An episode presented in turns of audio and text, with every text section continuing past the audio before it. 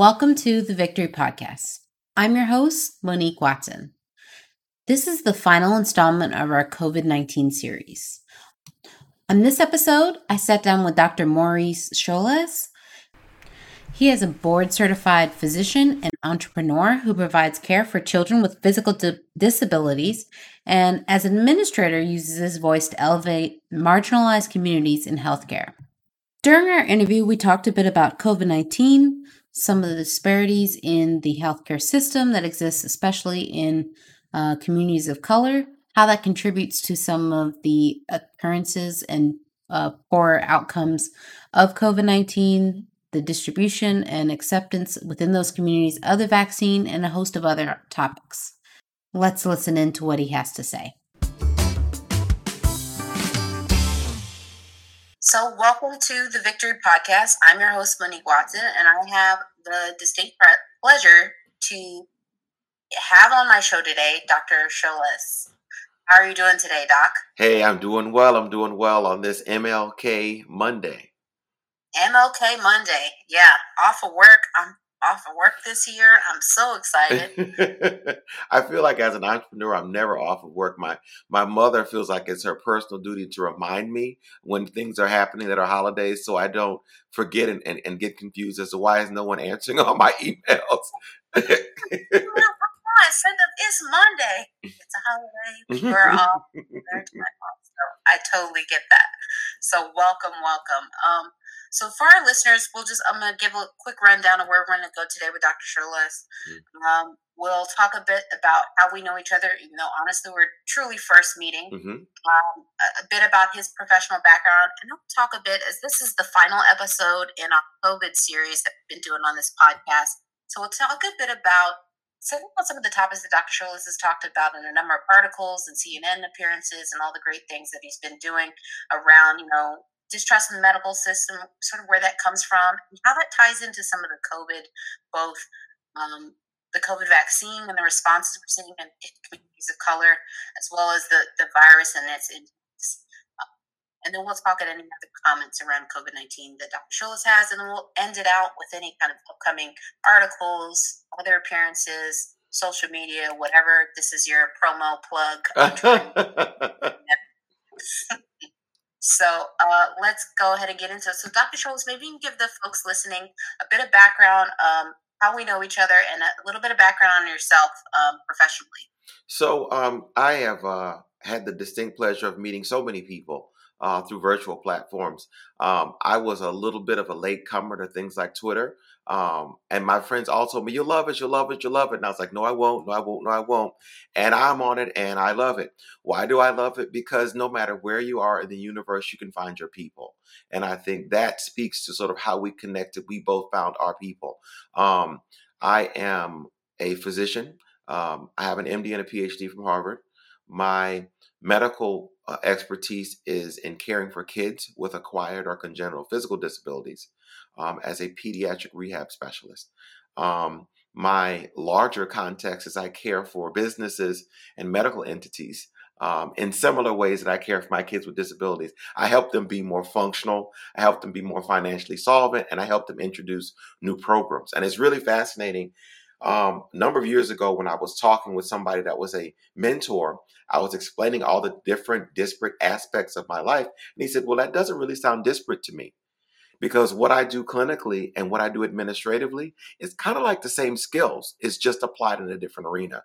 So, the same way I talk to parents about what's going to happen with their child after some sort of catastrophic disability, like they're paralyzed, and how their life might look or how their life might change, how it might be the same, what you can still be proud of, what you can still look forward to, is the same way I talk to a CEO about their hospital system and, you know, what are we working on, what's not quite right, but what's still there to be proud of and how we can still move forward.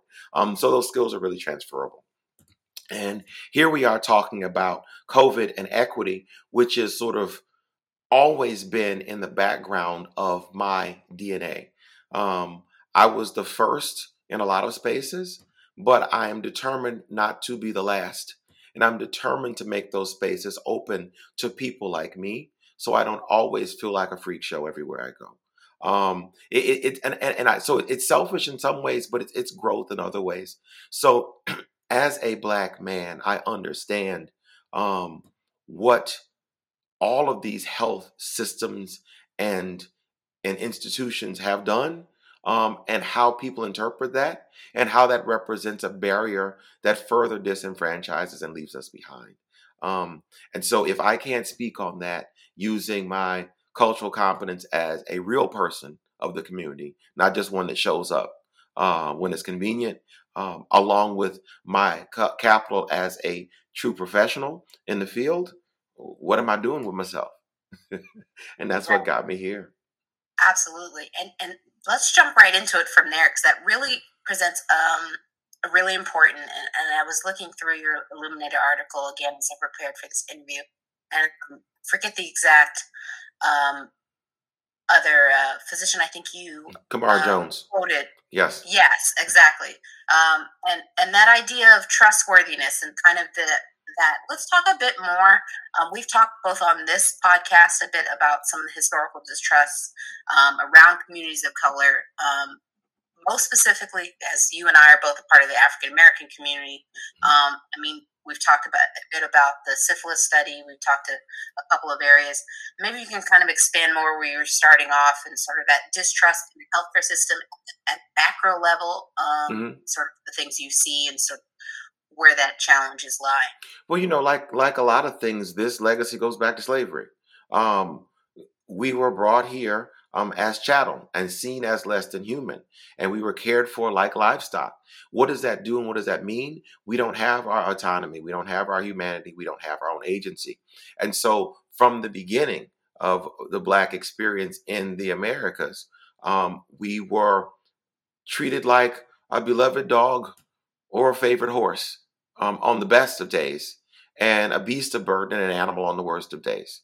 Um, and, and and so that's where we started. And I think it, it's it's important to to acknowledge that because out of that came all of the studies, like the father of genetics um, worked on. I mean, I'm sorry, I mean genetics, and the father of gynecology um, worked on fixing what happens when your vagina erodes into your bladder system um, after you've had babies. Well, that gave us the way to understand how to repair um, challenges with the female reproductive system and the ur- urinary system after childbirth. But that came at the expense of Black women that were enslaved.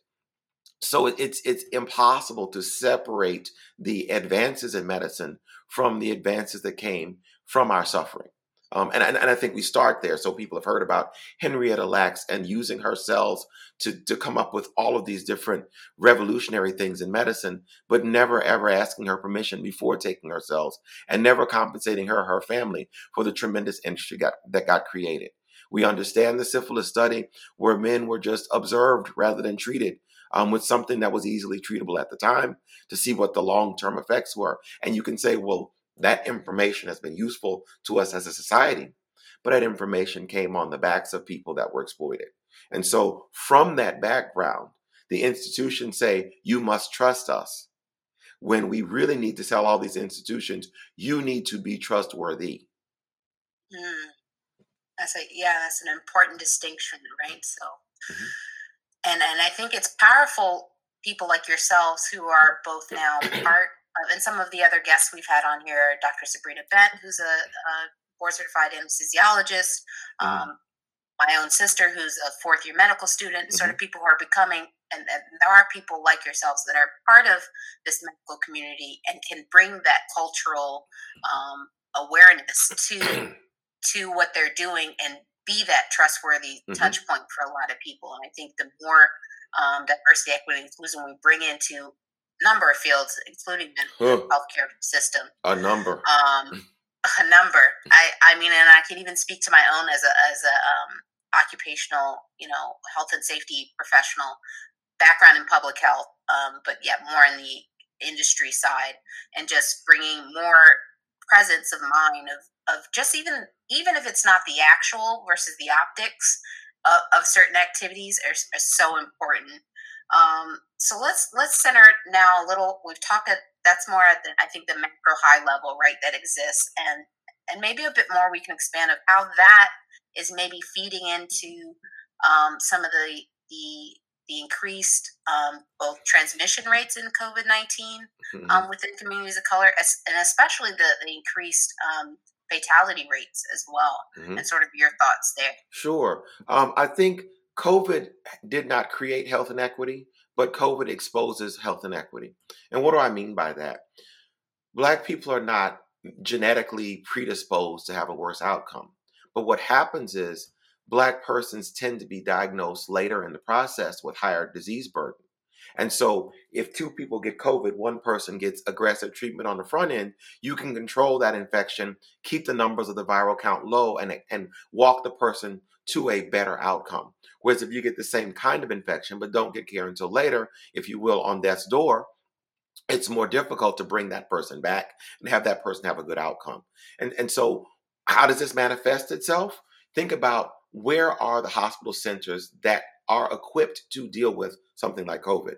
Those are the big tertiary care hospitals. They're typically in a specific university setting or some very high end hospital setting, not just a regular walk in clinic place.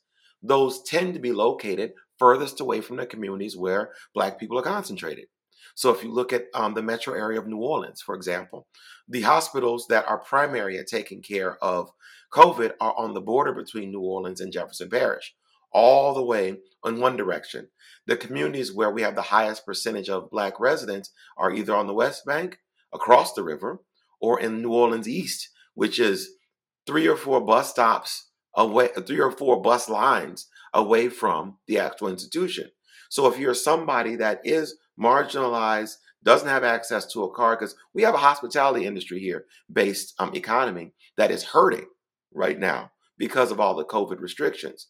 So, how is someone in that community with those realities going to get access the same way as someone that lives on that side of town that can drive quickly to the hospital and has immediate access in a physical sense to the hospital? That's the first part.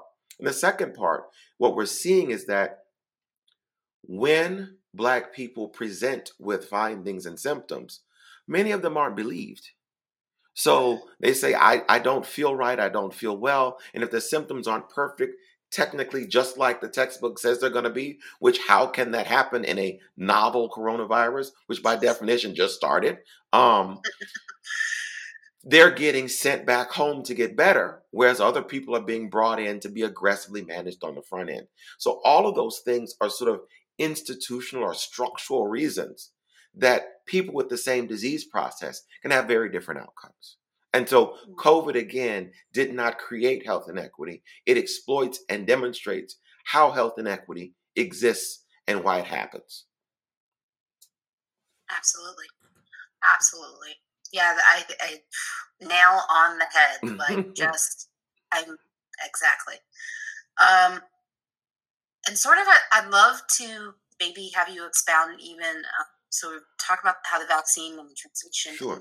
health outcomes um, but sort of there's there's been some this is just more of on the side of the street you're talking. Yes yes yes. Sort of the, sort of the the bits i get from talking to other people whether it be on my job site or just in social interactions. And i try to engage with people outside of the world of public health. You sort of like get in if you get into those like super narrow like well of course why wouldn't you? And, and sort of in that but some of the things that that are raised from the community as far as questions um, around the vaccine is you know one the sort of distrust of uh, i don't know just saying this new vaccine whatever some of it also centered around people's um, hesitancy because of the speed in which the vaccine was developed mm-hmm. compared to traditional vaccines or similar kind of activities um, i'm curious on your thoughts sure. there we've talked a bit about it in some of our earlier episodes, sure. but even specifically your take there. So, you know, everybody's talking about the speed of this. And part of the frustration is that there's a whole lot of science that's behind this that most people are not necessarily aware of or want to actually get up to speed on. So, the technology that led to these vaccines is 30 years old. This is not something we just came up with in the last year. I want to say it again. The technology from these vaccines is 30 years old. They were they, three zero. Three zero. So, if you will, this became a way to apply a technology we've always been wanting to use and wanting to apply first. Second, we had a convergence of a couple of things. One, by it being a national or global pandemic, there's a lot of eyes and a lot of money um, that can come to bear in this. Secondly, because people aren't doing exactly what they're supposed to be doing with these social distancing, wearing a mask, washing your hands, it's spreading and transmitting like wildfire. So when they say, how are we able to get these vaccines from just thought up to actually moving through the market? Let's think about this. With our exposure to infection and death rates, we are able to gather data over the course of weeks that ordinarily would take months to almost a year to get to gather. So you say, okay, what are you talking about? To get 25,000 people exposed to a virus in a specific window of time, that process typically takes six months, a year. Because people are so infected, because there's such outbreaks, we were able to get those 25,000 people, if you will, in weeks because the virus is ravaging through our communities. So people are like, well, how did this happen? It's a convergence of terrible public health, a, a, definite, definite financial incentive where lots of money can be made. And third, it's a disease that we actually had laboratory potential solutions waiting on the horizon for. So that's how we were able to get from just hearing about this a year ago to where we are almost having having two vaccines in the marketplace and two more probably coming online within the next quarter or 2 mm-hmm. Absolutely. So, um, one thing that was really interesting to me, and sort of I'd like you last, I think, probably thing, and then any other closing sure, comments sure. would be around um, your personal decision. Um, one having, and I think because you yeah. shared in the article, yeah. feel free to share that you you did have COVID nineteen and recovered for it. Thank, yeah.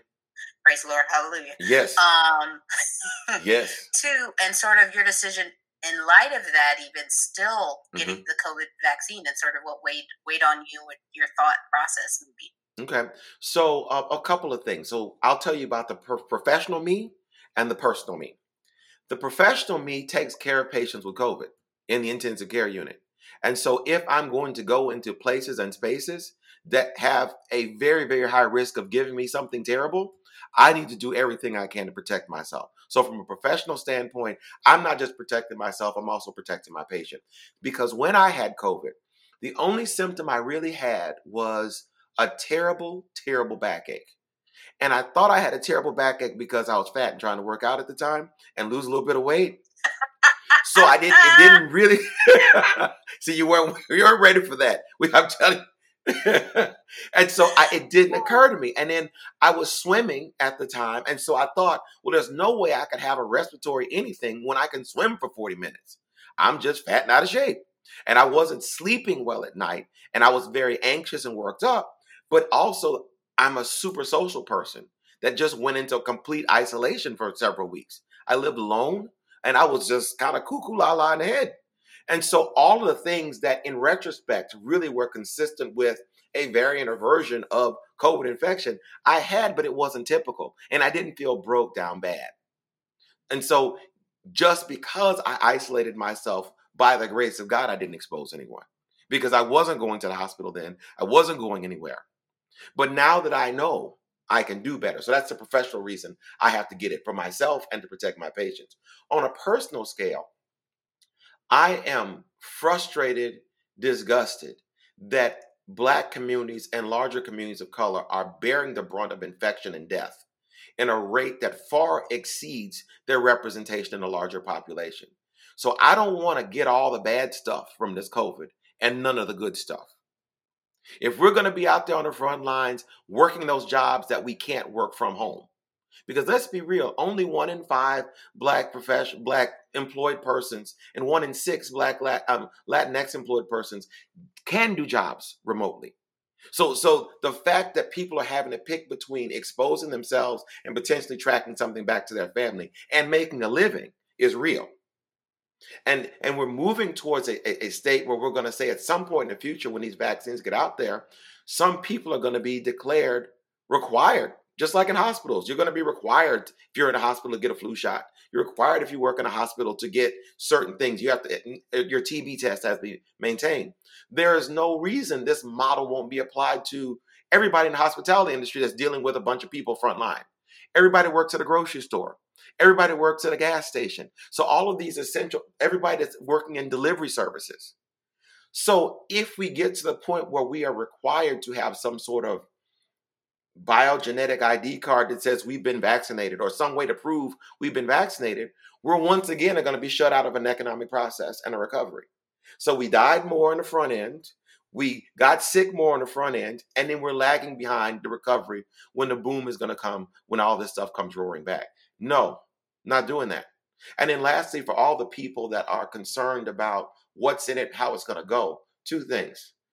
All these capitalists that are talking about the capitalistic system, we are going to have four different companies vying for your time and attention.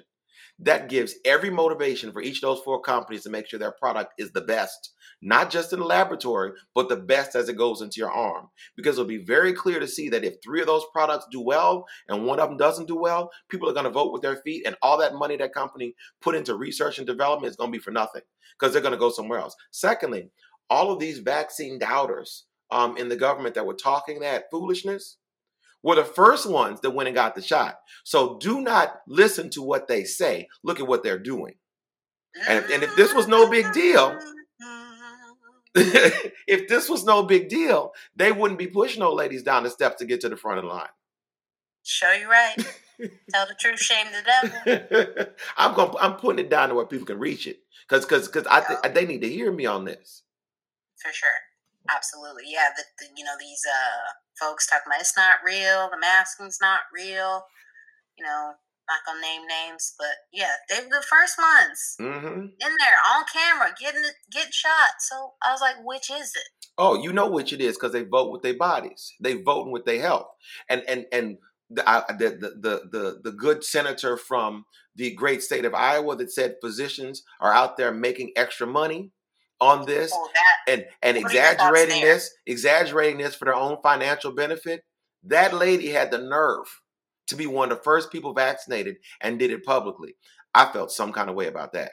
So, not six months before you got your shot, you were out there basically downplaying everything and demonizing physicians and public health people on the front line um, that were trying to fight this good fight by saying we were only doing it to make money. But there you are.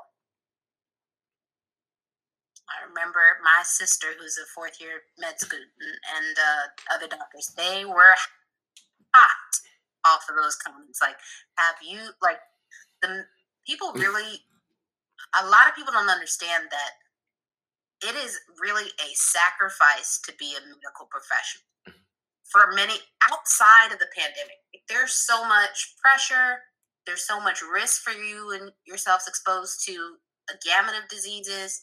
Um, the insurance, the liability, the just the emotional strain, the physical strain, the long hours, all that kind of stuff, just both becoming a, a physician and entering the medical world and then the active practicing medicine.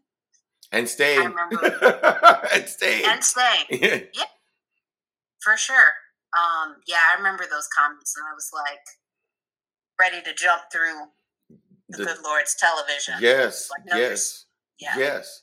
Uh, you know, and, and, and I put that out there again for our listeners. Look at what people are doing, not just what they're saying. You know, and if this vaccine was a crock, we basically just killed the entire workforce that takes care of treating you if you get the vaccine. If this vaccine is a crock, we're going to lose all the past presidents, all the current presidents, and the vice president and the entire Congress. That's not how this works. And then for people that say, well, oh, they're just going to give them the special kind of vaccine and give me a water injection. Again, maybe that would be a, a greater chance of happening if there was only one vaccine from only one company. There's two companies already in the marketplace and two more that'll probably come online within the next few weeks. That's four companies in the marketplace. Worldwide, we already have three companies in the marketplace. The, the com- competition between those companies to get the biggest nut back from their efforts to actually create a vaccine and, and, get it available to people is a very, very potent motivator to make sure that what goes in your arm is just as effective as what went in the arm of a very important person. Yeah, if we think about the two that are on online in the United States, right, Pfizer and the Moderna, the fact that we know, I mean, if you, I don't know who makes the flu vaccine. Year. I don't. I don't know. Yes. Went in my arm, got it because of the medical, you know, reasons to get a flu vaccine. But everyone knows there's a Pfizer and there's a Moderna vaccine. Mm-hmm. So that, that's one thing I've tried to uh, make sure with both people I interact with in real life and even on this podcast is like there is so much on the line, as you've stated, for these companies to do well for because they're they're on front street with this, right? Their name and all of they pivoted so greatly as well they should, right? Mm-hmm. Um, to focus on the, making this vaccine. I think I saw numbers about I think two billion dollars maybe for Pfizer that they put in just on one project. And I work in an R and D health and safety person, but science that goes on in the background is R&D. And I was on a call with leadership. It's like, could you imagine if we pivoted and put two billion dollars on the hopes on of one, one project, mm-hmm. one that is, I mean, makes sense from a moral compass perspective, and needed it, and thank God they did, and all this kind of those things. But it, there's there's so much on the line for them, and that's you know we are in a very capitalistic world, I won't even say just America, but society as a whole, and the, the dollars and cents behind all of this, which is why I, I, expect it to do well and continue to. One last comment, I guess, and sure. this wasn't necessarily on the outline, outline, should I say, um, but I'm not sure your thoughts or what you've been hearing around um, some of these variants and people's sure. um, pause around that. And, sure. And sort of your thoughts there. Sure, and and of course, right then uh, the, the, garbage truck goes by outside. I live real people in real life. so no worries, it's not too bad. The the thing I, I tell you about about the variant is that every living being modifies and sort of makes its way forward to survive as best it can. And, and viruses are no exception to that. So there'll be other little, there'll be variants of the same virus, which is why we know how the virus tracks back to who got it from the original uh, Wuhan strain, who was infected from the people that came from Italy. How do we know that? Because we know what exact little tiny little genetic changes are going to be present from different viruses from different sections of the world as it sort of spread across the world, spread across the globe. The good thing about RNA vaccines and this particular technology is that we will be able to recognize those viruses and mount an immune response, whether the virus is wearing a wig, whether the virus cut his hair off, whether the virus is in pants that day. You know, and, and I and I think and I think about it like that. The viruses are changing its its outfit. It's changing its hair, it's changing its wig, it's changing its shoes. But we still know which one it is. Okay, and and that's the beauty of the of, of, of these vaccines. Now, the other thing about the variant is like um, the UK variant is the one everybody's aware of, but there's also a South African variant that's even more of a beat down than the UK one. The UK one does not cause you to be sicker. It's just easier for you to transmit. Um, meaning you might have a little bit more grace with the typical variant, whereas this variant, when you go up to that that that great party you couldn't decide couldn't miss for so and so's birthday, um, or, or, or that great concert you just thought you had to be a part of, um, this that that UK variant, you're more likely to come home with it um, than the standard type you know, and, and more the more people that get infected, the more people that have the potential to have a bad outcome and die from it. So um, again, as people are, are moving through this process, 2020 was rough for me in that it was my 50th year on this planet. So I had a big plans for a 50th birthday party that went away. My parents had been married 50 years, and I finally got them to agree to do something to celebrate that. That went away. This was my 25th year recognizing my graduation from Harvard Medical School. That went away. Um, so I understand milestone things and I understand touchstone years and what it means to miss them. But I'm sorry, I choose life. Not just for me, but for the people I love. And I want everyone listening to this podcast to choose life, not just for yourself, but for the people you love. And with that's it. That's we're gonna end it right there. Uh, take collection at the end, the benediction. Um, no, but that's that's so true, and, and I encourage everyone who's listening to this. Um, yeah, I understand it. Look, my husband turned 30 this year. We did a virtual. There's thank God for technology like the one we're using today. Mm-hmm. There's Google Meet, there's Zoom, there's a host of platforms to still interact and something. No, it's not the same as in person, but it's something. Um, and it's it's better than nothing, and it's better than coming down um, with this horrible virus that has no respecter of persons doesn't care how many degrees you have, doesn't care how cool you are, um, doesn't care where you come from. And even if it's not you personally, you might carry that on to someone else that you love. So thank you so much, uh, sure. uh, Dr. Sholas, for spending time with us today. Do try and um, enjoy your MLK day a bit. And um, Thank you so much for your time. It's a pleasure to be here. And if anybody wants to reach out to me, I am Doc Mosho, D O C M O S H O, on Instagram, Twitter, and Facebook. Um, I'm on LinkedIn as well under my name, Maurice Sholas. And um, reach out. Let's talk. Um, because I think talking to people that respect you, talking to people that understand why you might be hesitant is sometimes the best way to move forward.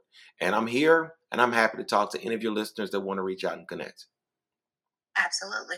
Any other uh, upcoming experiences or anything like that you got coming down the pike you want to share with the listeners? Sure. I'm so, I have an article coming out in the Southern Christian Leadership Conference's journal. Um, it should be dropping in January. So SCLC's um, print production, I'm, I wrote an article for that um, around vaccines and vaccines in our community. I'm excited about, and I'm very active with um, the National Medical Association. So I am the head of their branding and social media committee of the board.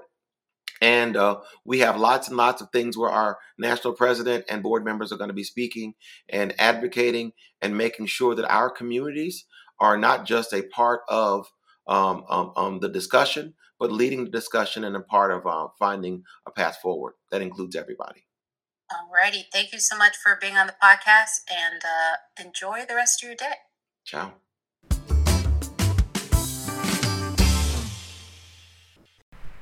So thanks again to Dr. Sholas. And make sure you check out the show notes to find um, both the article we were sort of referring to that he uh, contributed to the LA Illuminator, this Louisiana Illuminator, um, as well as his social media, um, and a host of other outline to kind of follow through. Um, as always, I encourage you to share this podcast with your friends and even your enemies. If you're looking for where to find us, you can visit our website at thevictorypodcast.com uh, and check out either the episode player to listen directly on the website or go to the Where to Listen page and find your favorite podcast tool. You can also help to support the Victory Podcast by visiting our merch store or become part of our Patreon. We'll be starting some new exclusive content in the coming weeks and months, so sign up to be first in line to see that information. Also, be sure to check out our social media pages and follow us so you can stay up to date on the latest and greatest from the Victory Podcast. We can be found on uh, three major social media platforms Twitter, Instagram, and Facebook.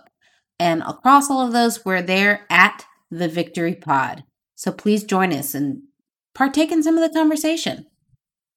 I'll end this episode as I do every episode. Every problem has a solution. It's whether you're willing to do the work to find it.